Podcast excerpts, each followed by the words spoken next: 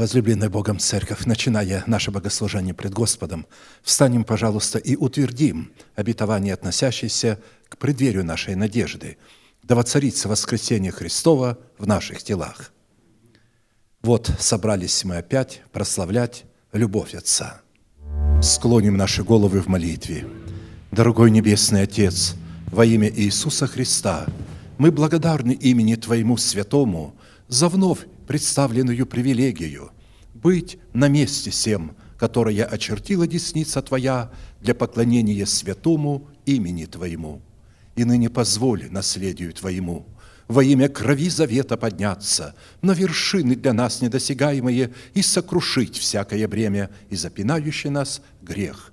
Да будут прокляты в этом служении, как и прежде, все дела дьявола, болезни, нищета – преждевременная смерть, демоническая зависимость, всевозможные страхи, депрессии, разрушение, косность, невежество – все это да отступит от шатров святого народа Твоего. И ныне встань, Господи, на место покоя Твоего Ты и ковчег могущества Твоего, и да облекутся святые Твои спасением Твоим, и да возрадуются пред лицом Твоим.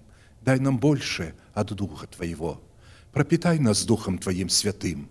Позволь нам найти светлое лицо Твое.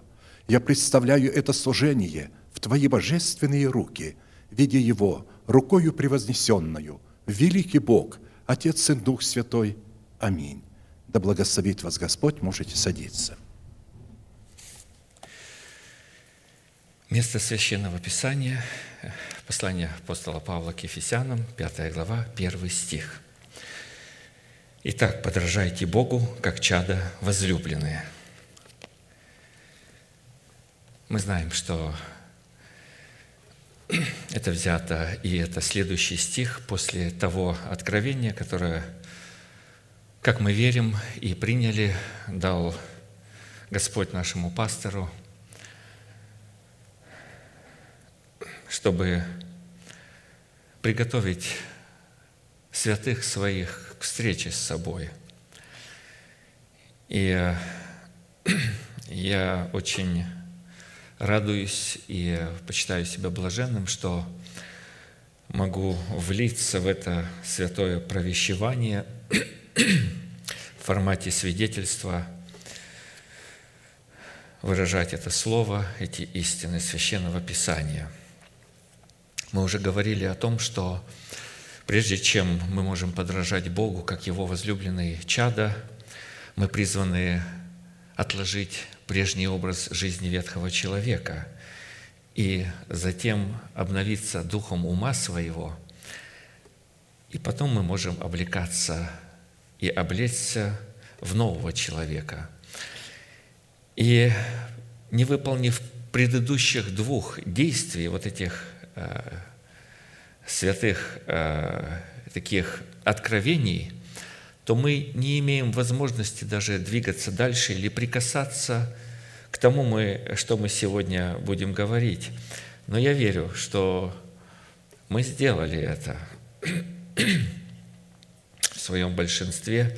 Мы отложили образ жизни ветхого человека, мы обновили обновились духом ума нашего и облекаемся в нового человека.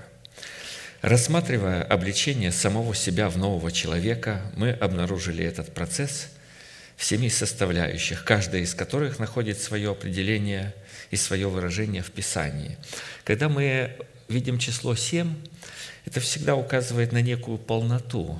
То есть этих пунктов может быть 5, 10, 15, не так важно, но число 7 указывает на некую полноту, которую мы понимаем, что Господь заключит в это слово и э, исполнит нас через это откровение некою своей полнотою. Потому что церковь – это полнота, наполняющего все во всем. И Бог будет именно ее приводить в совершенство и исполнять эту полнотою посредством определенных откровений, которое заключается в число семь. Поэтому этих Пунктов может быть больше или меньше, это не имеет большого значения. Важна суть или смысл, заключенный в этом откровении. Мы говорили о том, что человек, облеченный в весон чистый и светлый, согласно Писанию, это человек, во-первых, облеченный в ризы спасения, одетый в одежды правосудия, коронованный венцом жениха, украшенный убранством невесты, одетый в брачную одежду, одетый в весон чистый и светлый и принявший представительную силу Яхве Саваофа. Мы продолжаем пребывать и вращаться вокруг второго пункта. Что значит быть одетым в одежды правды или в одежды правосудия? Что это обозначает на самом деле?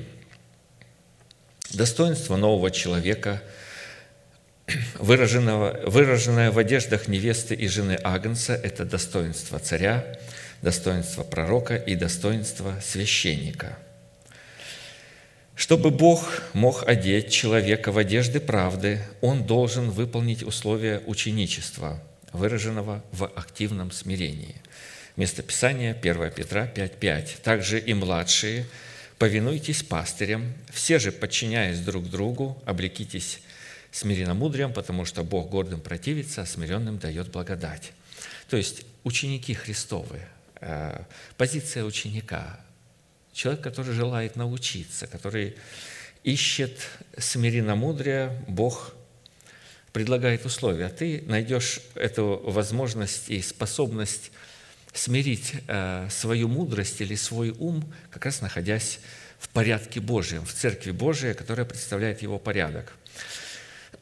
Возможность познавать ум Господень – чтобы судить его намерения и таким образом облекаться в своего нового человека в предмете одежд правды, содержится в возможности и способности познавать пути Господни в кооперации Его милости с Его истиной. Согласно Писанию, мы призваны начать познавать ум Господень, и таким образом через познание, которое Господь раскрывает через свои пути – мы имеем возможность облекаться в своего нового человека. Вот здесь слово «своего» подчеркнуто.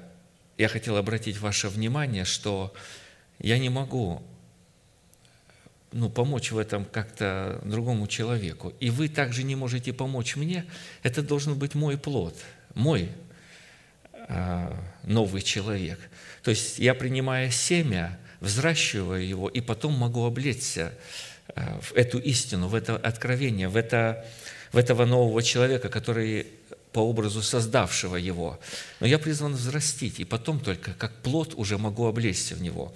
Поэтому каждый, конечно же, из нас концентрируется в каком-то смысле на своем Эдеме, на своем внутреннем а, новом человеке, потому что оттуда будет э, иметь, мы будем иметь возможность облекаться.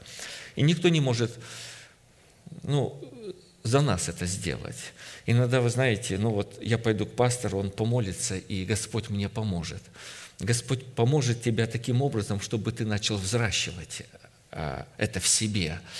Это будет помощь Господа. Да, пастор помолится, а, там тебя святые благословят, а, меня благословят. Я испытаю какое-то утешение. Но если я не вооружусь мыслью, чтобы взрастить этот плод – Э, в своем естестве, то я не смогу в него облечься. И это останется уделом, возможно, моего брата, моей жены, другого человека, другого святого человека. А потом, когда будет восхищение, один берется, другой оставляется. Почему? Потому что тот, и дано было ей облечься в весон чистый и светлый, и она облеклась в него, а кто-то не облегся. Пророческое изречение Псалом 84, 11, 14. «Милость и истина встретятся, правда и мир облобызаются. Истина возникнет из земли, и правда приникнет с небес, и Господь даст благо, и земля наша даст плод свой, правда пойдет пред Ним и поставит на путь стопы свои». Именно эти два достоинства в предмете божественной милости и истины, обуславливающие пути Господни, являются фундаментальной дисциплиной и эталоном, по которому призваны протекать отношения или же сообщения избранного Богом народа с Богом и Бога с избранным Его народом». Осии, пророка Осии, книга 14 глава, 6 стиха. «Я буду росою для Израиля, он расцветет, как лилия, и пустит корни свои, как ливан. Расширятся ветви его, и будет красота его, как маслины, и благоухание от него, как от ливана. Возвратятся сидевшие под тенью его, будут изобиловать хлебом, и расцветут, как виноградная лоза, славны будут, как вино ливанское. Кто мудр, чтобы разуметь это, кто разумен, чтобы познать это? Ибо правы пути Господни, и праведники ходят по ним, а беззаконные падут на этих путях. Из имеющейся констатации следует, что пути Господни, явленные в кооперации Его милости и истины, это пути правосудия, на которых Бог совершает свои суды и являет свое возмездие. Облекаясь э, и познавая эти пути Господни, мы будем участвовать в судах Господних – честь сия всем святым Его, в силу чего праведники наделяются правом и полномочием ходить по этим путям, чтобы вершить правосудие Господне, в то время как беззаконные падают на этих путях, так как притыкаются на дисциплине проклятия и благословения, которые обуславливают правосудие Господне на путях Его милости и истины, как написано в Псалме 94 с 10 стиха, «Сорок лет я был раздражаем родом сим, говорит Господь, и сказал, это народ, заблуждающийся сердцем, они не познали путей моих, и потому я поклялся в гневе моем, что они не войдут в покой мой». Мы помним, каким образом Господь поклялся. Он сказал Моисею, э, это был его разговор с Моисеем, а Моисей в этих путях передавал э, мудрость и настроение сердца Бога народу. Он сказал, живу я, Господь поклялся и, и упомянул свое имя и сказал, все те, которые роптали и вели себя недостойно, ни один из них не наследует, э, потому что они не познали путей моих, и, и я поклялся, что они не войдут в мой покой. То есть этот человек не будет участником завета мира или завета покоя. На самом деле образ кооперации милости, приникшей с небес к истине, возникшей от земли, это образ кооперации между повелением веры Божией и растворением веры Божией в сердце, верой человеческой, выраженной в послушании вере Божией.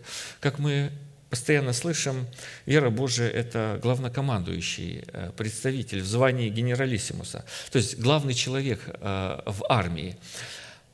А вера человеческая – это солдат, который должен подчинить себя этому слову. Вы знаете,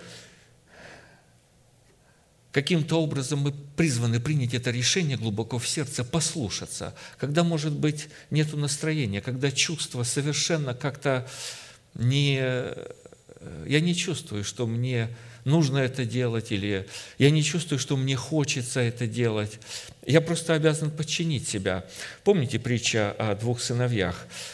Э, когда отец говорит, иди, э, работай вот в винограднике моем, он говорит, я иду. Потом что-то раз настроение такое было, ух, сейчас бы во имя Господа готов что угодно сделать. Потом настроение прошло, вот эти чувствования. Человек подумал, ну что я буду это время тратить, вот это работать, и не пошел. А другой сын, Господь ему говорит, а ну-ка иди, а он жесткую шею свою показал. Вы знаете, когда мы обнаруживаем, что у нас э, э, шея э, жесткая, жестоковыйная, не нужно пугаться, а нужно ее смирять, определенное действие.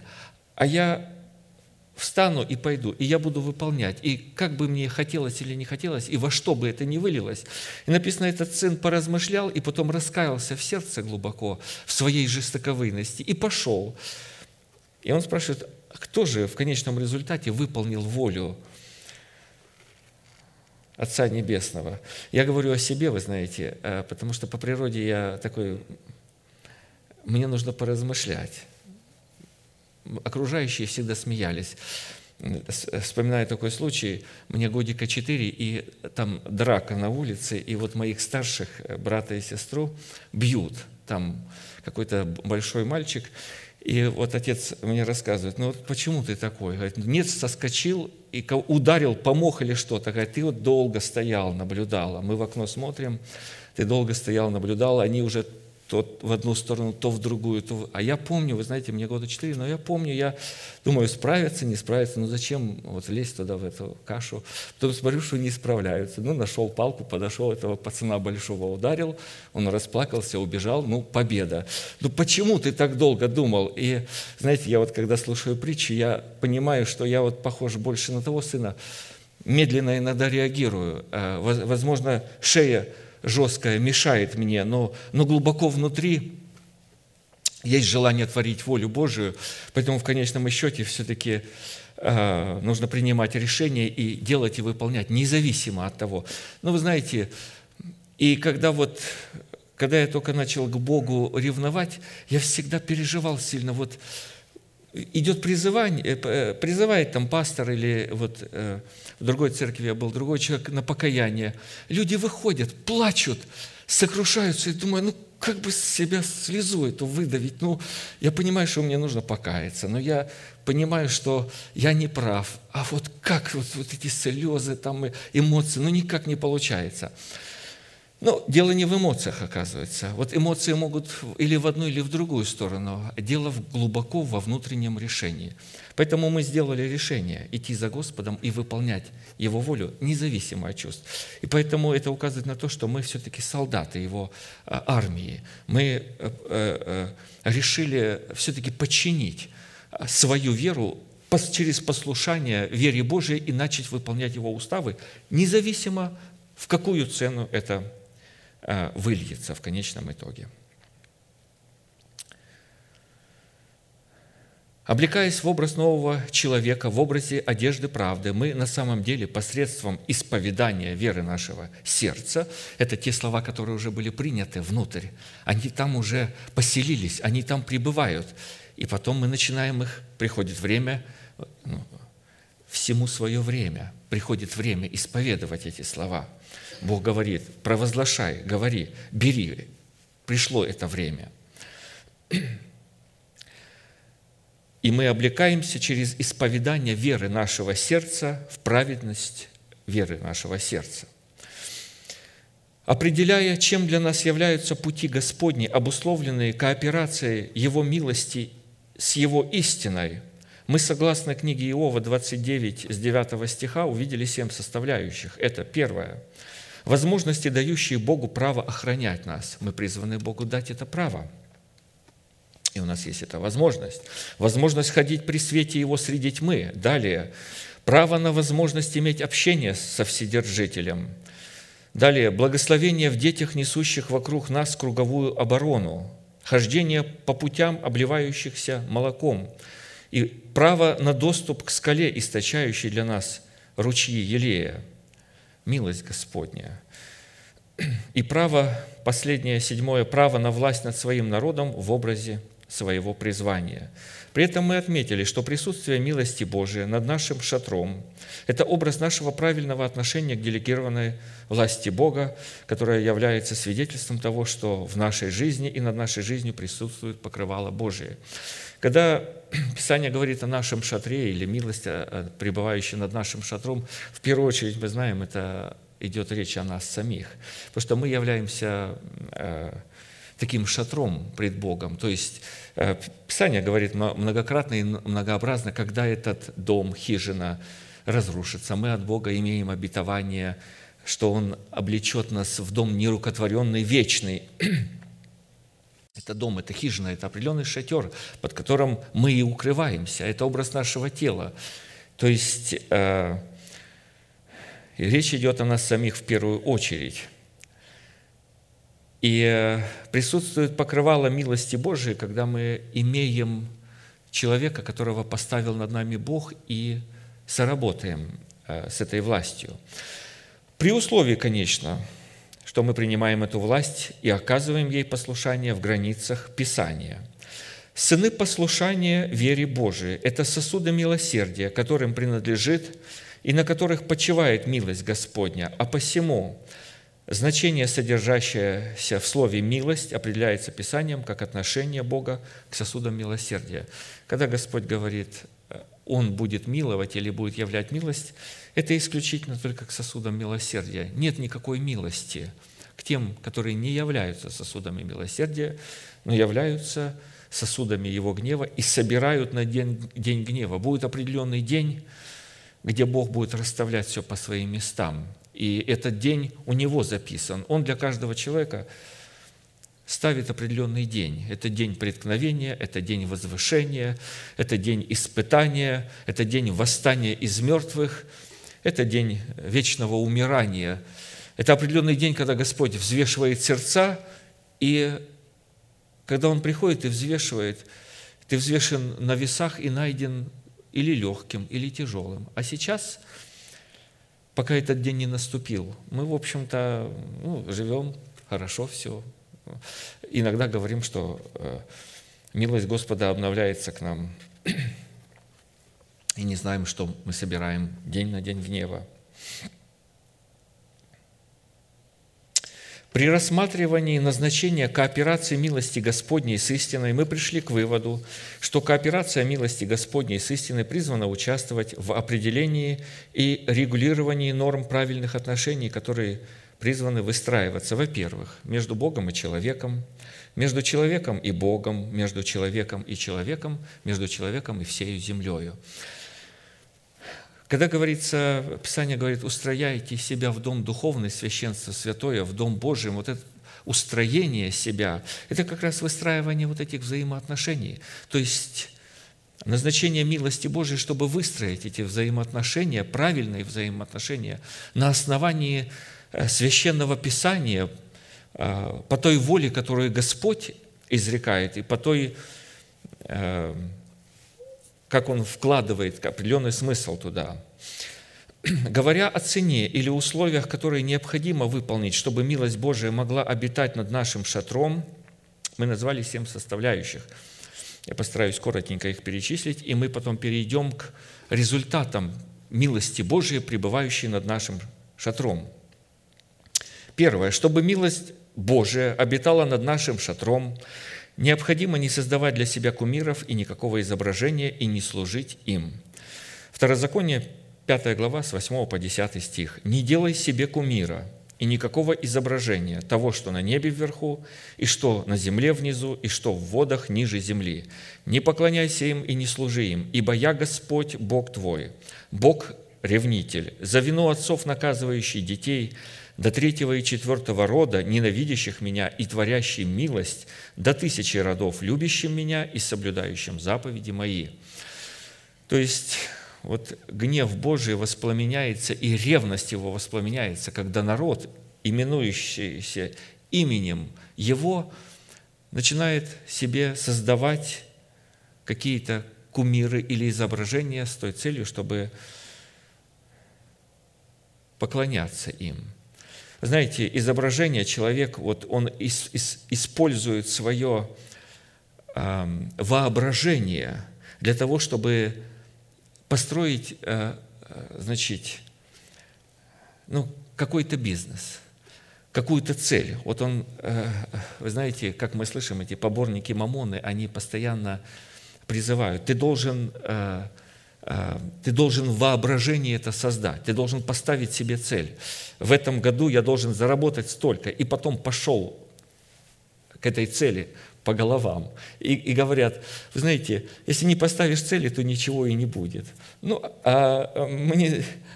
Вот он создал эту цель. Не Господь-то ведь создал это изображение. И прежде чем создавать какое-либо изображение, и вы знаете, Люди разнообразны. Кто-то создает эти соображения вот в воде ниже земли, кто-то создает разные э, вот эти э, изображения себе создает, а потом начинает устремляться к этим изображениям, поклоняться им. Господь с самого начала выразил в своей святости, это делать запрещено. Интересно, что вот эти слепые вожди и те, которые следуют за ними, как они легко ловятся на этот крючок. Вы знаете, я, э, когда первый раз прочитал такая книга какая-то, э, забыл, как она называется, но я начал ее читать и смотрю, совершенно никак э, с Писанием не связывается она, «Думай и богатей».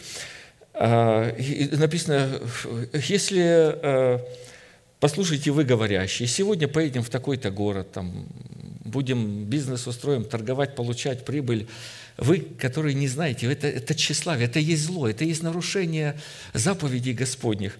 И мне один человек с нашей церкви, которого сейчас нет среди нас, он говорит, Дима, вот если не поставишь цель, ничего не будет. Ты должен ставить цель. Я вот ставлю цель, я провозглашаю, э, и, и, и постоянно провозглашаю, чтобы Господь мне помог, вот если не будешь делать, и все. Я послушал, и как-то что-то вот э, внутренность моя не соглашается. Ни в коем случае нельзя этого делать. Нельзя делать вот таких изображений себе – а нужно ставить такой образ, э, рисовать, если Господу будет угодно, зависимость от Бога. Если есть в этом Его воля, если Он будет благоволить и споспешествует мне, то, э, и, Господи, если угодно то, что я собираюсь сделать, то э, исполни мое сердце радостью, и все. Не просто вот это такое, знаете, демоническое такое вот это устремление к определенным целям – чтобы милость Божия обитала над нашим шатром. То есть мы говорили, никакого кумира нельзя делать. А потом, когда мы, знаете, слышим благовествуемое Слово Божие, и оно вдруг нам сбивает вот эти наши планы, у нас начинается конфликт. Понятно, конфликт будет, потому что изображение это сделано не Духом Господним, а нами самими. И, конечно же, будет конфликт восставать. И мы потом будем говорить, что-то пастор что-то ему не нравится. Вот я ему не нравлюсь. Вот как вот приду на собрание, он так против меня и говорит. Вы помните царь Ахав? Идут они на войну и с Иосафатом, э, с царем иудейским. Ну, позови пророков, что они скажут? Вот э, на Рамов Галаадский идти или не идти?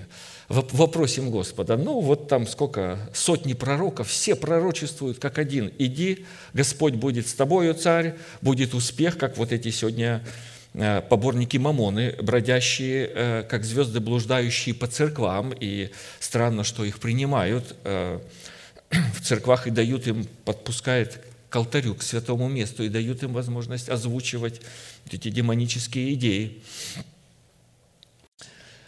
А, ну и царь Иосафат Иудейский говорит, а нет ли еще Божьего пророка? такого нормального пророка, настоящего. Ну, а, а Ахав, помните, говорит, он говорит, есть один, но он всегда против меня. Вот как что не говорит, всегда против. Все, все, все планы перебьет. Я только построил себе, только решил, вот поеду туда, буду делать такой бизнес, вот э, профессию буду изучать, бух, приду в церковь, вам тебе все, все, все, все карты спутаны. Хоть заново начинаю, опять начинаю создавать себе изображение какое-то. Приду. И вот царь Ахав был образ этого душевного человека. А, и, и Господь постоянно ему любил его, он видел, что человек запутывается постоянно под влиянием чего-то, не может возрасти, не может понять. И, и почему я говорю любил, мы помним, потому что он э, сказал, не наведу беды на тебя в твои дни, но, но позже, за то, что видишь, как смирился предо мной Ахав. Но все же пророчество было исполнено, просто оно было отдалено немножко. Вот, но оно пришло, как и придет на всех душевных людей, которые мы знаем, определяется категория званных. Оно придет на них, это Божье негодование Божий суд, если они не исправятся. Приходит, говорит, есть один пророк Михей, приходит пророк Михей, да иди, царь, все, будет тебе, как вот все говорят, так вот иди, иди. Знаете, когда я иду к пастору или с каким-то вопросом, и в сердце у меня беспокойство, а он мне говорит, делай нормально. Знаете, я начинаю переживать, что-то, что-то какая-то путаница. Еще раз нужно точно, точно, что э, правильно ли я слышу Господа. Помните, пророк Ахав, царь Ахав говорит, заклинаю тебя Богом, скажи мне правду. Вот когда мы с Божьим пророком встречаемся, вот в сердце мы должны себя заклинать и готовить себя. Господи, скажи мне правду какая бы эта правда ни была, я должен ее выполнить, и я выполню ее. Знаете, когда, когда мы с таким сердцем будем а, приходить на аппоинтмент к нашему пастору, конечно же, мы будем получать точное, конкретное Божье Слово. Михей сказал, я видел всех израильтян, которые как овцы рассеянные. Нет у них ни пастыря, никого. Ну и это пророчество и выполнилось в предстоящем служении. Они говорят, убери этого пророка, заключи его в яму. Знаете, люди говорят, в этой церкви тяжело, тяжело находиться. Вот той церкви легко. А, они думают, что они пророка Божьего в яму садят его, вот мы сейчас уйдем и пойдем в другую церковь. Это дело времени. Там говорят, да, иди, тебе будет успех, хорошо, хорошо, хорошо, но это хорошо будет проверено Богом. И когда оно будет проверено Богом, этим людям не позавидуешь. Второе. Чтобы милость Божия обитала над нашим шатром, необходимо не касаться того, что заклято Богом. Второзаконие 13, 17. «Ничто из заклятого да не прилипнет к руке твоей, дабы укротил Господь ярость гнева своего, и дал тебе милость, и помиловал тебя, и размножил тебя, как клялся отцам твоим».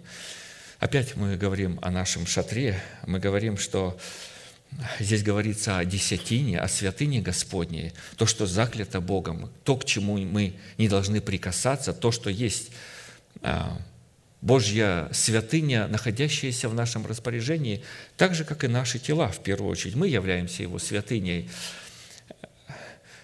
Я вот хочу сделать себе там что-то, переделать вот э, в теле, на лице, вот это сделать, вот это сделать.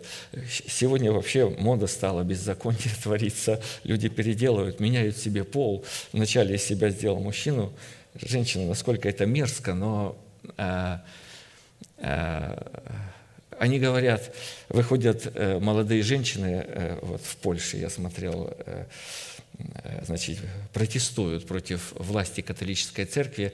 Значит, мы хотим, чтобы мы могли делать аборты, когда хотим. Вот наше тело, оно принадлежит нам. Вы, государство и церковь, не власти вот туда, не лезьте в наши тела. Мое тело делаю, что хочу. Нет, не является тело оно нашим. У святых людей это сто процентов. Тело не мое, оно является телом Господним. Я не могу со своим телом обращаться, как я как мне заблагорассудится, а как э, повелевает мне Слово Божие. Э, чтобы милость Божия, и тогда милость Божия будет обитать надо мною.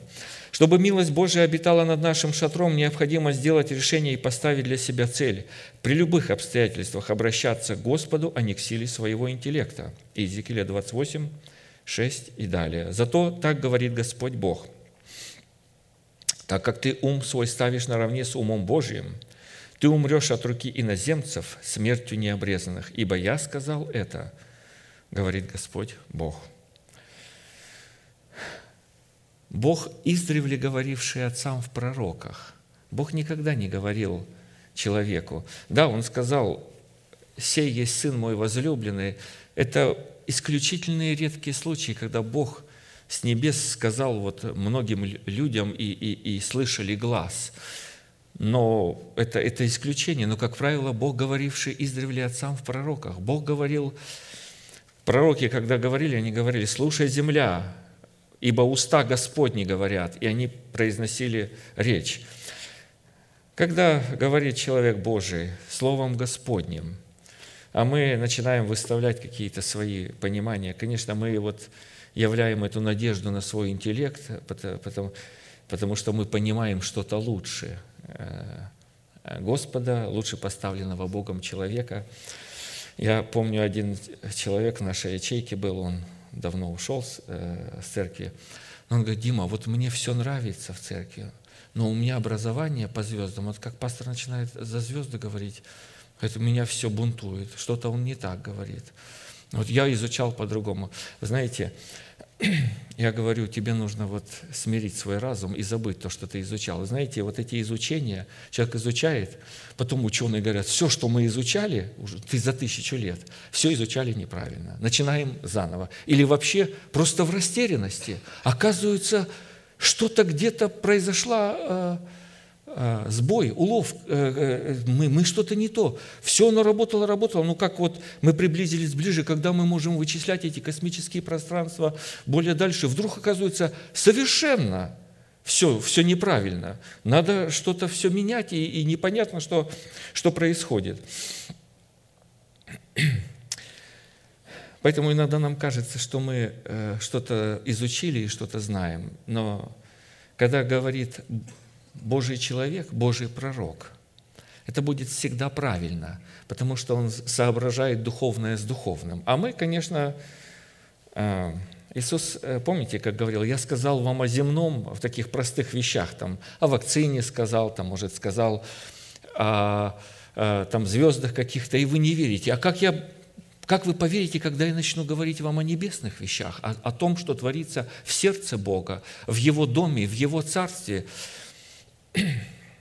силою Святого Духа, а, через веру, соблюдаемых к спасению, Бог откроет это наследие, и святые примут его сердцем своим. А потом оно в разуме станет на свои места. Вы, вы заметили уже, иногда бывает какое-то слово, раньше чаще бывало. Вы знаете, у меня раньше на каждом служении бывало, я спотыкался и бился лбом ну что-то ну, не то, не, не так я привык, ну не так с детства читал, не так с детства это, стоп заново. Значит, э, значит пока эти хлебы положим э, пред Господом, идем дальше, не будем стопориться вот здесь, разберемся. Я, это человек Божий, дальше станет э, яснее, сейчас не совсем понятно. И, и, и вот так.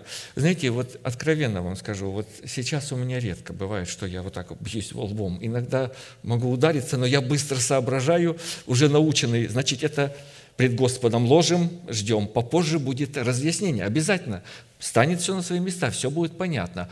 Но вот то, что когда-то я спотыкался и, и как-то образом мне казалось, ну, не, не связывается, вдруг оно стало настолько гармонично укладываться – я не зря вам сказал, что я почитаю себя блаженным, счастливым, а, пребывая и вот читая эти слова, потому что я, я понимаю, что это, это истина Божья, это точная, это точные слова истины. Но когда-то казалось не совсем, э, что-то оно не связывалось. Поэтому тот человек, который не может смирить свой разум и начинает ставить свой разум наравне с Богом, он умрет от руки иноземцев смертью необрезанных. То есть этот человек останется необрезанным на всю вечность и введет себя в погибель вечную. Человек назывался Детем Божиим. Человек обратился к Богу. Человек молился Ему, но потом поставил ум наравне с Богом, с умом Божьим. Да не постигнет эта участь никого из нас – Четвертое, чтобы милость Божия обитала над нашим шатром, необходимо, подобно Богу, быть милосердным к сосудам милосердия. Милость и истина да не оставляют тебя. Обвяжи ими шею твою, напиши их на скрижали сердца твоего, и обретешь милость и благоволение в очах Бога и людей. Притча 3, 3, 4 обвязать свою шею милостью и истиной и написать их на скрижалях своего сердца означает настроить и приготовить себя к оказанию милосердия в соответствии истины. Истина нас учит, кому мы призваны оказывать милосердие, кому мы призваны оказывать более строгий подход, а кого-то вообще избегать и осуждать пред Богом в молитве. Как написано послании Иуды, э, милостыня ваша да будет с рассмотрением, то есть будьте милостивы с рассмотрением, а иных страхом спасайте, исторгая из огня. Человек, когда уже в огонь, он, он, он в эйфории, он не чувствует, он чувствует себя, такую любовь, так все ему хорошо, и, и, и чувство на, на высоте, а это уже огонь, который его потом пожрет.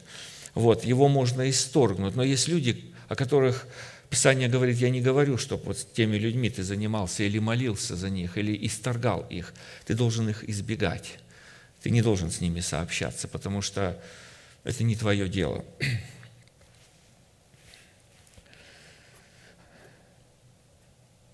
Чтобы милость Божия обитала над нашим шатром, необходимо не хвалиться плотью, а хвалиться крестом Иисуса Христа.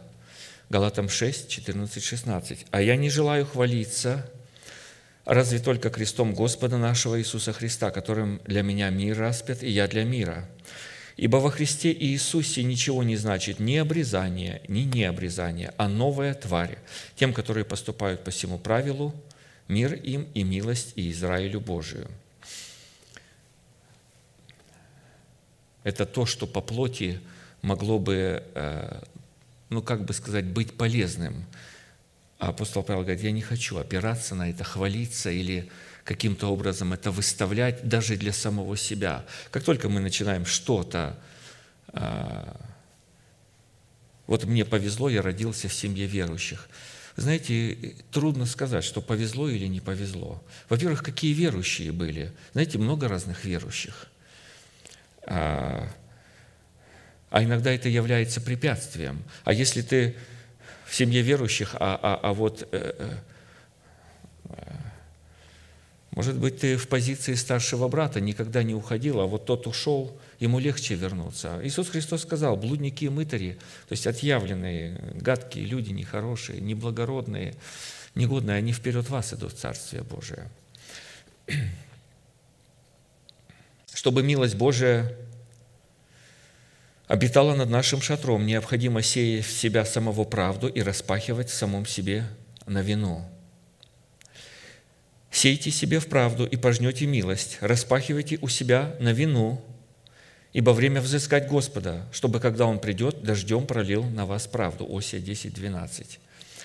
Сеять себе самому в правду означает через принятие посланника Божия и слушание Его слова об оправдании внедрять в свою совесть определение праведности по вере во Христа Иисуса.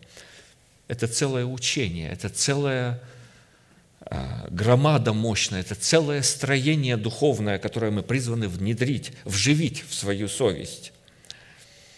На практике это размышлять об услышанном, что означает – подчинять себя услышанному, исповедовать услышанное, как свое наследие, которое Бог положил на наш счет во Христе Иисусе, как вот пастор часто приводит, кто есть для нас Бог во Христе Иисусе, что сделал для нас Бог во Христе Иисусе, кто мы являемся для Бога во Христе Иисусе? И что мы призваны сделать, чтобы войти в это наследие праведности со своей стороны э, пред Господом а на вина впервые распаханная земля, распахивайте у себя на вино.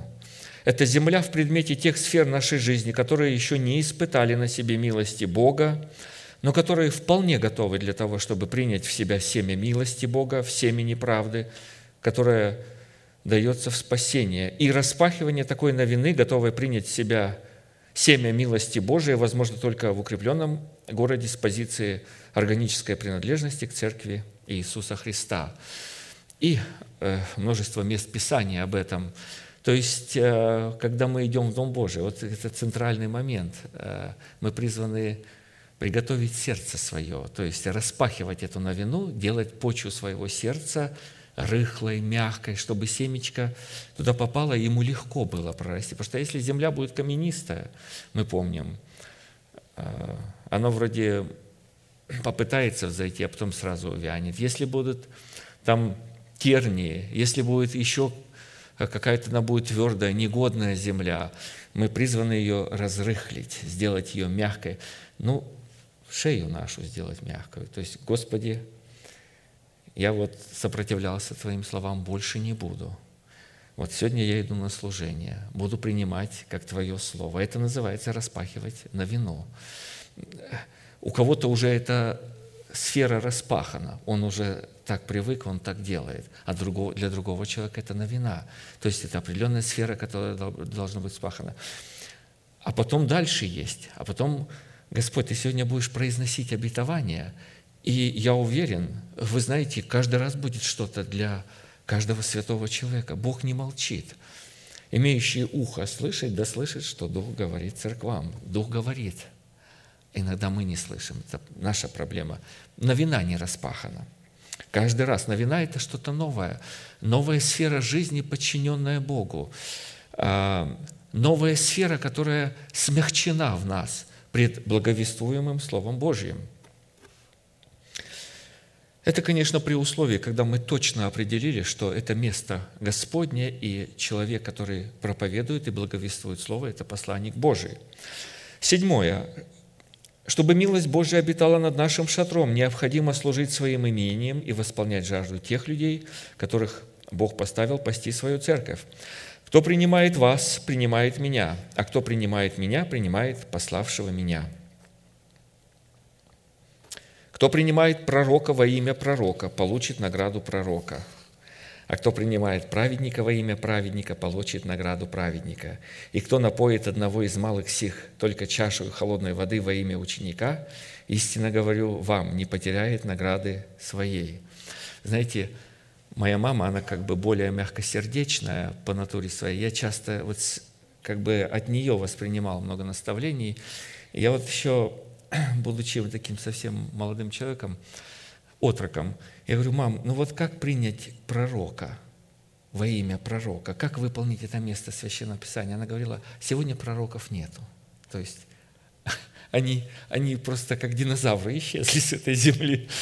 И я, вы знаете, как вот мне не нравилось, вот внутри я понял, ну зачем это написано? Как же Господь дал это, написал и предложил награду, и его невозможно исполнить. Это были вот апостол, пророк, они закончились. И вот э, приводилось место Писания, нам, последним апостольникам, Бог приговорил как, быть, э, как, э, как бы э, обреченными на смерть, э, вот есть такое место Писания. И вот эти последние посланники, а сейчас уже нету посланников Божьих.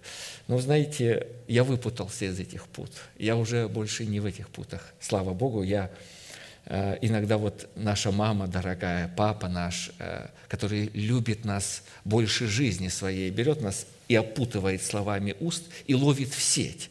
И, конечно, наша задача э, избавиться милости в Господь, который избавляет нас от этих сетей – ну и мы будем говорить, я хочу напомнить еще одну мысль, которую пастор здесь а, заложил. Он говорит, что мы призваны не, не только поддерживать материальное служение посланника Божия, как мы это и делаем, как мы научены. Вот одно из наставлений мамы, оно помогло мне. Я, может, делился уже. Когда-то еще совсем давно, еще в России, еще в малом возрасте, я услышал от мамы такое мечтательное размышление. Вот те люди, вот я знаю, они выделяют десятину. Вот в этой семье они чтят Бога десятиной. Это вот среди субботников там было и все. А я тогда спрашиваю, мама, а мы не чтим десятину? Она говорит, ну у нас не получается ну, не хватает, семья большая, денег не хватает, постоянно впритык, и вот ну, не хватает, ну, мы жертвуем там для Господа все, все, все, но, но десятину, но не получается. И она с таким вот как бы вожделением, а вот в той семье они чтят Бога десятиной.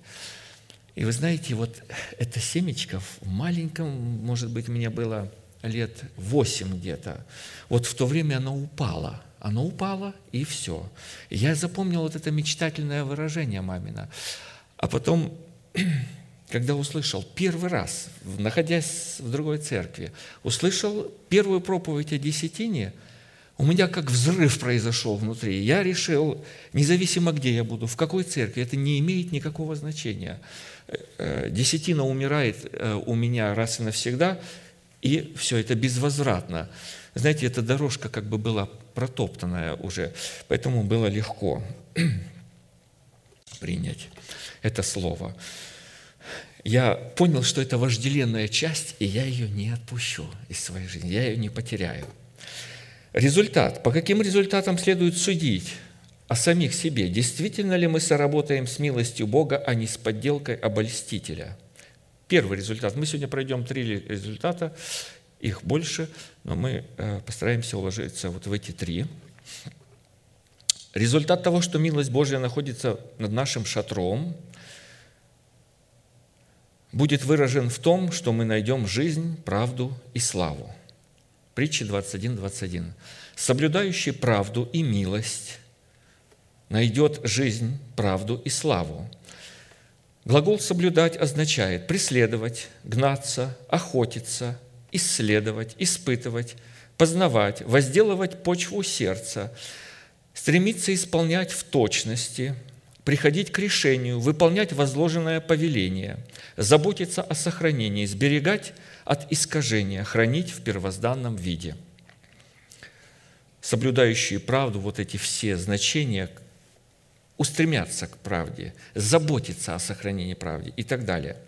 Исходя из данного места Писания, именно соблюдение правды и милости призвано привести нас к обретению жизни Божией, правды Божией и славы Божией, по которым нам как раз и следует судить, что милость Божия пребывает над нашим шатром –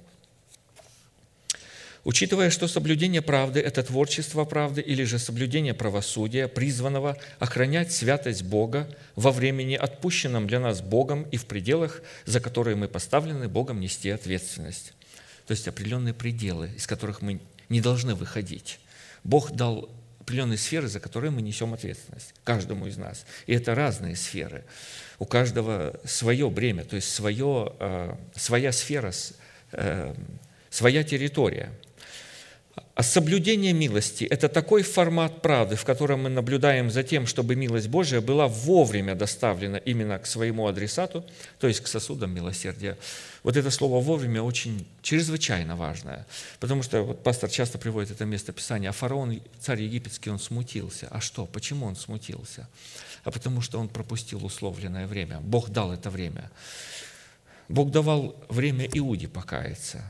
Он как бы покаялся – он пришел, бросил эти деньги все, он в лицо крикнул этим священникам, «Согрешил я, предав кровь невинную», но время уже закончилось. Господь не хотел, чтобы он входил в небеса. Время было раньше время, но когда он переступил определенную черту, он не смог уже назад вернуться. Пошел, покончил жизнь, сам, покончил жизнь самоубийством. Поэтому время Услышав об этом, не засыпай, Писание говорит. А, всему свое время под небом. Вот я сегодня э, на служении нахожусь. Я сегодня буду присутствовать в присутствии Божьем. Господь будет говорить через благовествуемое слово. И это время, это день спасения. Господи, позволь мне вот это время не потерять.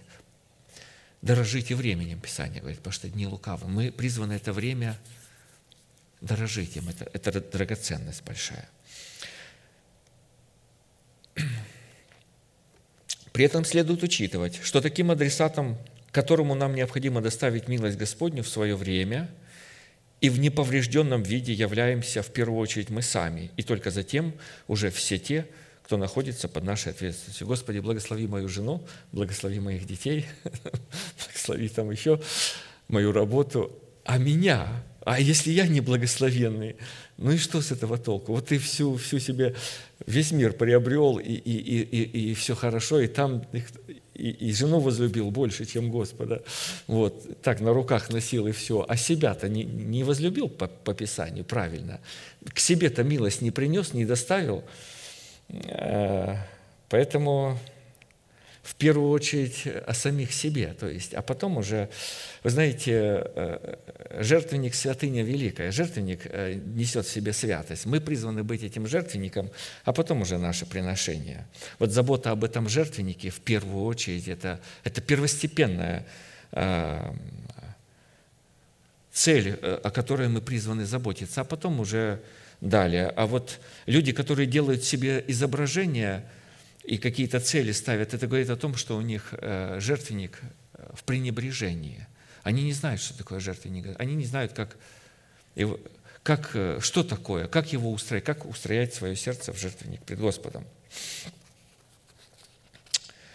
И далее.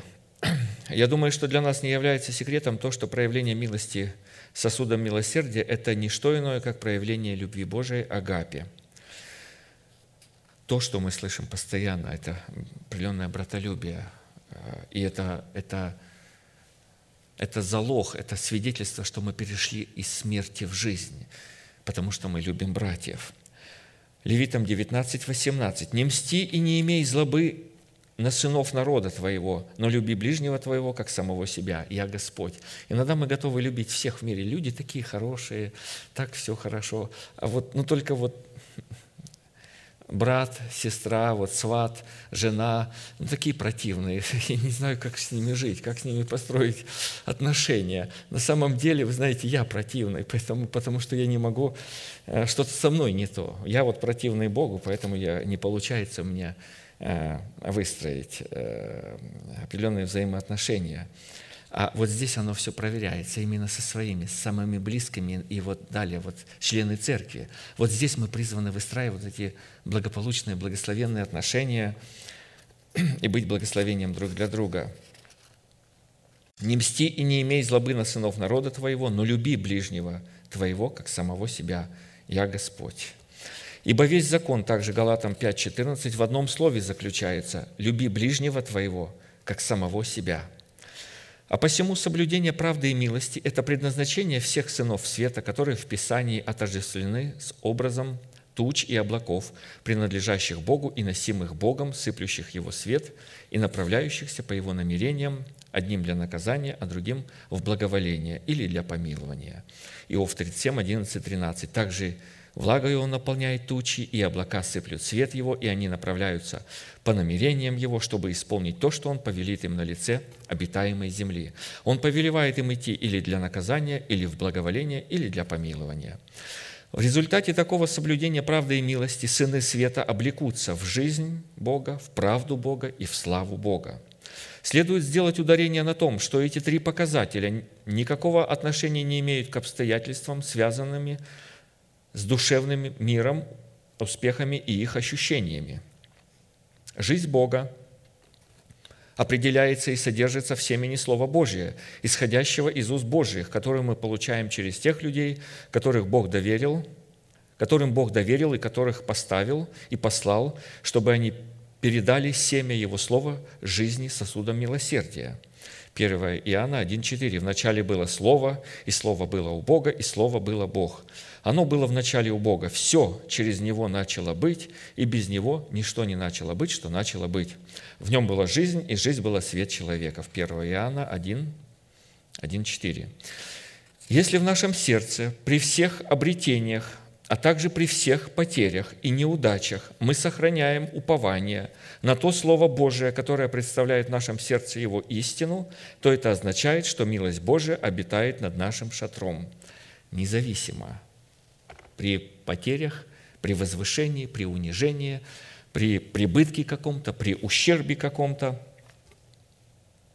Мы сохраняем упование на то Слово Божие, которое представляет наше сердце. Это то Слово, которое мы уже поверили, которое мы приняли, благовествуемое Слово, которое когда-то пастор, посланник Божий, произнес это Слово, и мы его приняли. Вот на это Слово нужно полагаться и уповать независимо. Будут испытания, обязательно будут испытания. Ну, не такой сатана, дурной, ну, ну, чтобы просто вот ты принял, и он тебя будет вот так под, поддувать тебе, что иди в том направлении. Будет сопротивление, будет... Мы встретимся со смертью в конечном итоге. Правда Бога это тот уровень оправдания, который выражает себя в плоде правды, взращенном из семени оправдания, которое в свое время мы получили через наставление в вере, даром по благодати и искуплением во Христе Иисусе. Праведный дотворит правду еще, и святый да освящается еще. Все гряду скоро, и возмездие мое со мною, чтобы воздать каждому по делам его». Откровение 22, 11, 12. Если в нашем сердце при обретениях и потерях мы можем исповедовать веру нашего сердца в формате правосудия Божия, которое представляет в нашем сердце Его истину, то это означает, что милость Божия обитает над нашим шатром. Если у нас есть такая способность, вот поэтому мы и можем судить о себе. И, конечно, мы можем судить вне, независимо, какие трудности у человека. Бывает глубочайшие испытания, а он продолжает говорить устами правду и истину, которую он принял, это говорит о том, что милость Божия покрывает его самого, его дом, его э, детей или кто, э, кто у него есть, за что он несет ответственность. Слава Бога – это способность быть письмом Христовым, узнаваемым и читаемым всеми человеками, написанным через служение посланников Бога не чернилами, но Духом Бога Живого – 2 Коринфянам 3, 2, 3. «Вы – наше письмо, написанное в сердцах наших, узнаваемое и читаемое всеми человеками. Вы показываете собою, что вы письмо Христово через служение наше, написанное не чернилами, но Духом Бога Живого.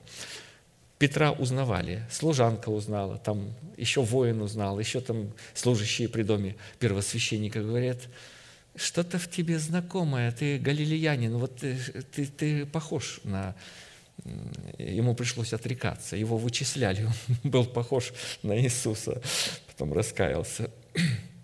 Если в нашем сердце при обретениях и потерях мы можем признать свою причастность к человекам, через которых мы получили учение об оправдании, которое представляет в нашем сердце его истину, то это означает, что милость Божия обитает над нашим шатром.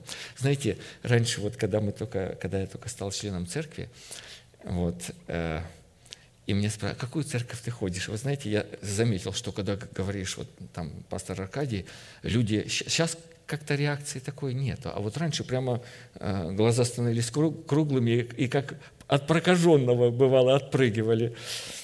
Вот. А, и я начинал так, ну, церковь – непоколебимое основание. А, а, а, о, правда, а что это за церковь? Ну, это вот в Миловаке церковь, хорошая церковь, там все, все.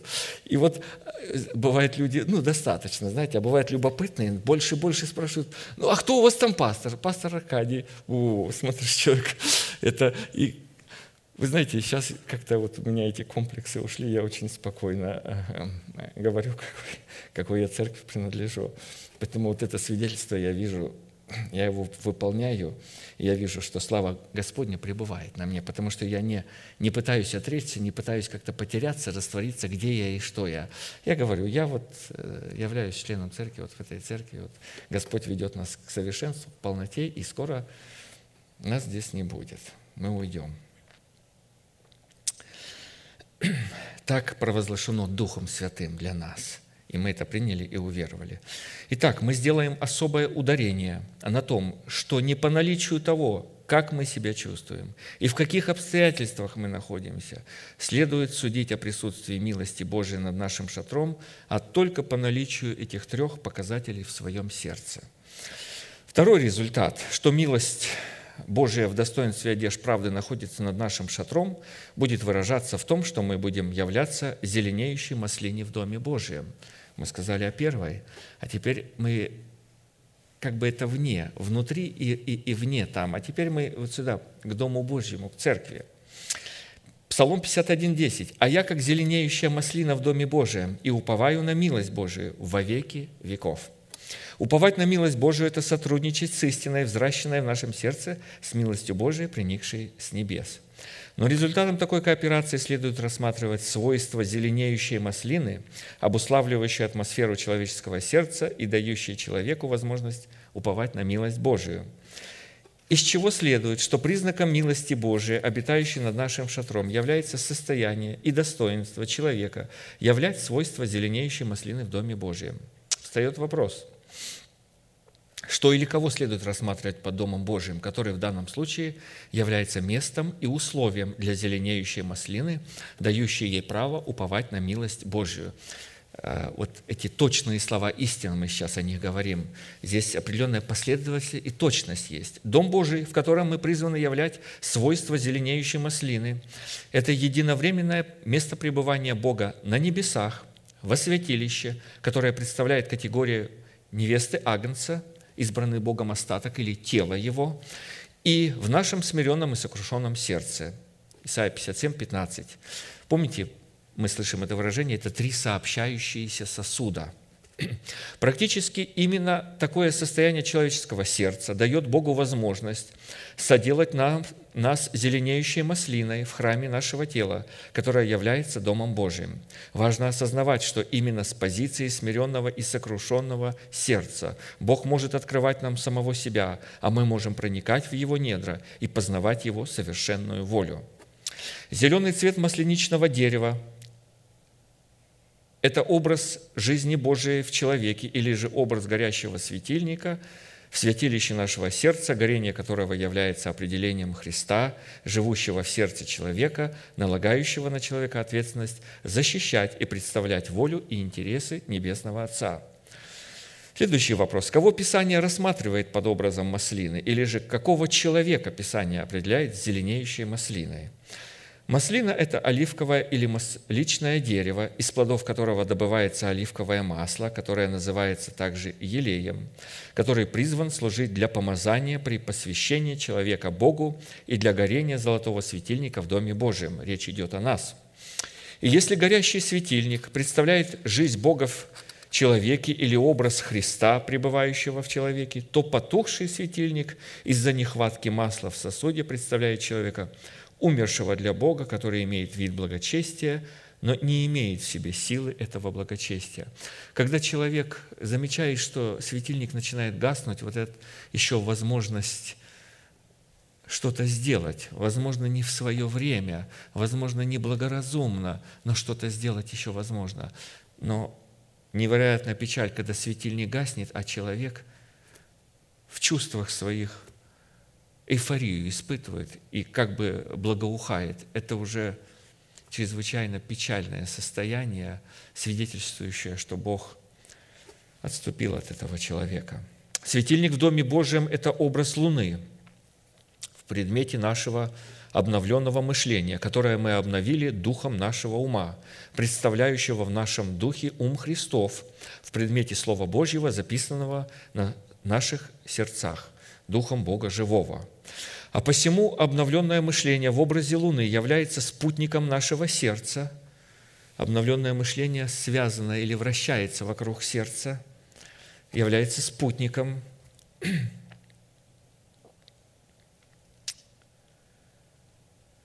почва которого способна принимать семя слова всякой истины – всякой истины, постоянно новина присутствует, о которой мы говорили, и взращивать его в достоинстве плода святости, в то время как ум Христов в нашем духе, которым мы обновили сферу нашего мышления, является солнцем на, небо, на небосводе нашего духа, который призван управлять нашим днем в лице нашего сокровенного человека, пребывающего во Христе Иисусе. Если бы мы могли выучить вот это наизусть и повторять постоянно, это было бы невероятное благословение в нашей жизни.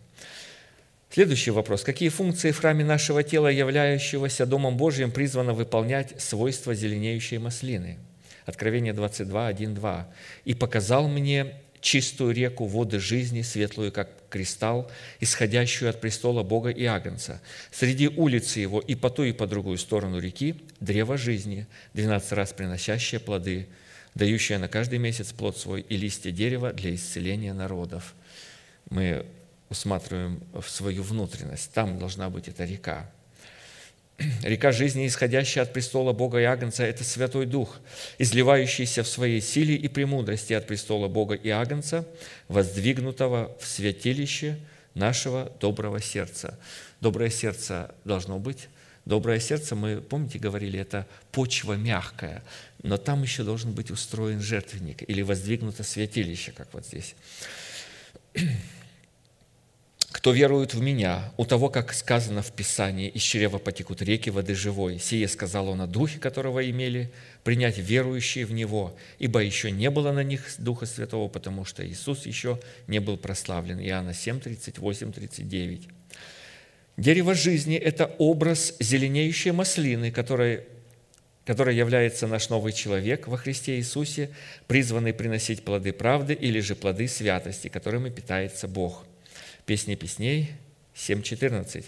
«Мандрагоры уже пустили благовония, и у дверей наших всякие превосходные плоды, новые и старые. Это сберегла я для тебя, мой возлюбленный». Оказывается, плод для Господа. Не нужно своим плодом сверкать, не нужно о нем рассказывать, заявлять, выставлять его. Его нужно сберегать, хранить в добром и чистом сердце – и хранить это для возлюбленного. Но листья дерева жизни в образе зеленеющей маслины, призванные служить для исцеления народов, это жизнь воскресения, определяющая достоинство нового человека, призванная распространяться на многоразличные сферы человеческого естества, много сфер, многогранная милость Божия. И когда приходит время облекаться в нового человека, то жизнь Бога, которой Он обладает в воскресении Иисуса Христа, поглощает смерть и исцеляет все пораженные грехом сферы человеческого сердца. То, к чему мы устремились, то, что мы приняли, и то, чего мы ожидаем. На практике это происходит, когда мы начинаем исповедовать веру нашего сердца и облекаться в исповедание своей веры, которая, по сути дела, исповедует совершенную волю Бога. Господь захотел, чтобы это произошло. Ну, мы тоже захотели. Он первый, а мы последовали за Ним. Когда узнали Его волю, мы возрадовались и сказали, «Господи, да будет мне по слову Твоему». Я верю, что каждый из нас так сказал в сердце своем, когда услышали, что приближается обетование Божие о том, что наше тело будет обличено воскресение Христово. Мы сказали, Господи, да будет мне по слову Твоему. Каким образом следует испытывать себя на предмет того, что обладает наше сердце свойством зеленеющей маслины или нет – чтобы быть зеленеющей маслиной, необходимо иметь причастие к корням Израиля. Если мы не имеем этой причастности, то мы не можем являть свойства зеленеющей маслины в Доме Божьем. Римлянам 11, 16, 24 – это место Писания о том, что ты, дикая ветвь, привился к маслине. Маслина называется Израиль. То есть, а Израиль, мы сейчас, смотрите, написано не тот, кто по плоти Израиль, а кто внутренний таков. Исходя из имеющейся, это местописание Римлянам 11, 16, 24, оно длинное местописание, мы пойдем и будем заканчивать, наше время выходит. Исходя из имеющейся констатации, следует, если в нашем сердце при обретениях и потерях мы сможем увидеть доказательства своей причастности к корням Израиля, то это и будет для нас означать, что милость Божия в достоинстве одежд правды действительно обитает над нашим шатром. Причастность к корням Израиля определяется наличием такого оправдания, которое мы приняли по благодати даром, искуплением во Христе Иисусе, и затем, будучи праведными, стали творить правду. Галатам 3, 7, 14. «Познайте же, что верующие – суть сыны Авраама». И Писание, провидя, что Бог верою оправдает язычников, предвозвестило Аврааму, «В тебе благословятся все народы, а все утверждающиеся на делах закона находятся под клятвою. А что законом никто не оправдывается пред Богом, это ясно, потому что праведный верою жив будет». Христос искупил нас от клятвы закона, сделавшись за нас клятвою. Ибо написано «Проклят всяк, висящий на древе, дабы благословение Авраамова через Христа Иисуса распространилось на язычников, чтобы нам получить обещанного Духа верою. И вот что заключается в слове благословения Авраама? Определением благословения Авраама являлась праведность, которую Бог вменил ему независимо от дел закона, за то, что он поверил Богу, а вернее повиновался повелению Божию, которое выражалось в выполнении семи условий. Во-первых, он оставил свой народ. Во-вторых, оставил свой дом. Третье, предал себя на смерть в предмете обрезания. Дальше, э, четвертое, взирал на несуществующее как существующее, сделался пришельцем в этом мире, принес первенца своего Исаака на жертвенники Богу. И седьмое, он ожидал города, художник и строитель, которого Бог. Мы соделались. Если вот у нас есть этот результат, то милость Божия обитает над нашим шатром. Если в нашем сердце есть эти цели поставленные, если мы э, входим, ищем, устремились и получили возможность сделаться причастником этого благословения Авраама. А вы знаете, когда мы сделались причастниками? Когда мы услышали Слово, и мы зажглись в своем сердце. Вот это и открыло способность стать причастниками. На сегодня все. Мы, наше время вышло. Я прошел только два э, результата, как мы говорим, по каким результатам следует судить, что милость Божия обитает над нашим, пребывает над нашим шатром, над нами самими. Если Господь позволит, мы будем погружаться в это откровение и, э, и далее. А сейчас будем молиться, чтобы эти Божьи благословения, эти слова продолжали запечатляться в наших сердцах. Аминь.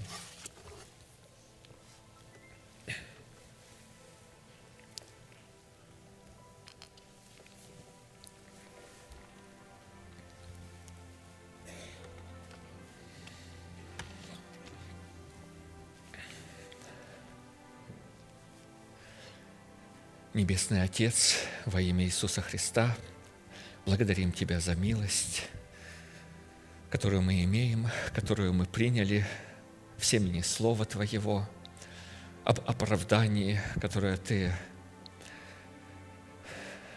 послал нам независимо от наших дел, независимо от того, что мы делали доброе или делали лукавое.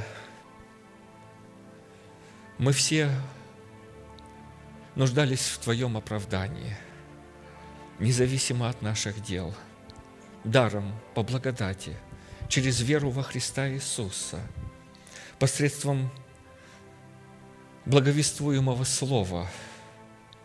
Мы приняли это оправдание и благодарим Тебя за него. Позволь всегда пребывать на этом основании. Позволь смотреть на этот корень праведности в нас. Ты тот, который начал в нас доброе дело. Ты тот, который ввел нас в свою праведность, который объявил несуществующее как существующее – но мы по вере приняли и поверили в то, что Ты назвал нас праведниками, и начали учиться творить Твою правду. И Ты споспешествовал нам, потому что мы возлюбили город Твой, мы возлюбили место обитания Твоего, место славы Твоей. Мы возлюбили Твою субботу – и мы отвергнули себя, чтобы следовать за Тобою и быть Твоими учениками. И Ты начал учить нас соблюдать Твою правду. Благодарим Тебя, Господи. И Ты открыл нам благословение Авраамовы и продолжаешь наш, нас учить, как соделаться причастниками этого благословения – как соделаться причастниками Твоего божеского естества, Твоей святой церкви, тело Твое, полнота, наполняющего все во всем, Твое утешение и целеустремление.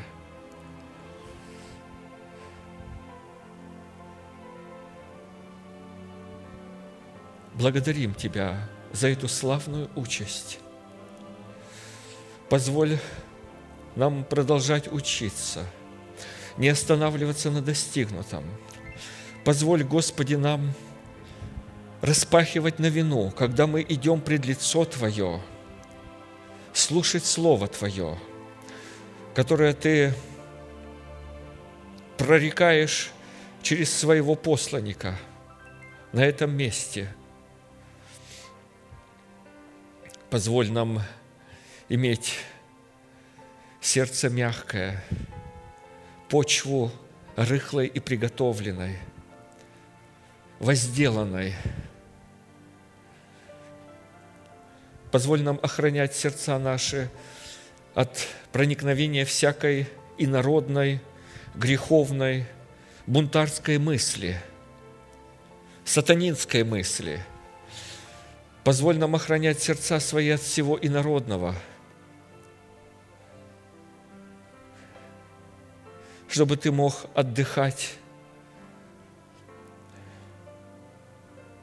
и трудиться над нами вместе с нами.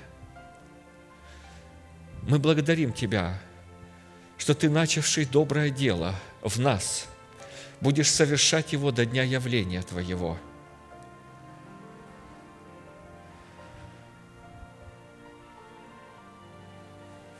Мы находились некогда во тьме, блуждали, как овцы, не имеющие пастыря. Но Ты позволил нам найти Тебя. Ты позволил нам обнаружить свое место в теле Христовом. Мы узрели Твой чудный порядок. Мы благодарим Тебя за этот порядок и трепещем, созидая себя в любви – Позволь выполнить Твое Слово и Твою заповедь. Ты сказал, люби ближнего Твоего, как самого себя. Позволь нам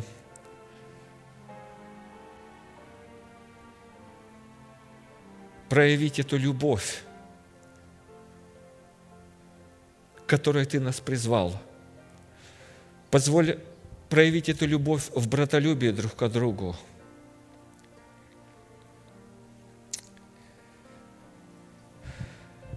Мы благодарим Тебя, что Ты учишь нас многократно и многообразно. Ты носишь нас на крыльях своих.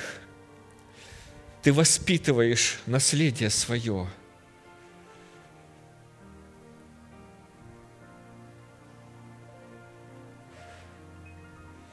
как птица птенцов, как отец сыновей своих. Благодарим Тебя за эту славную участь называться и быть детьми Божьими.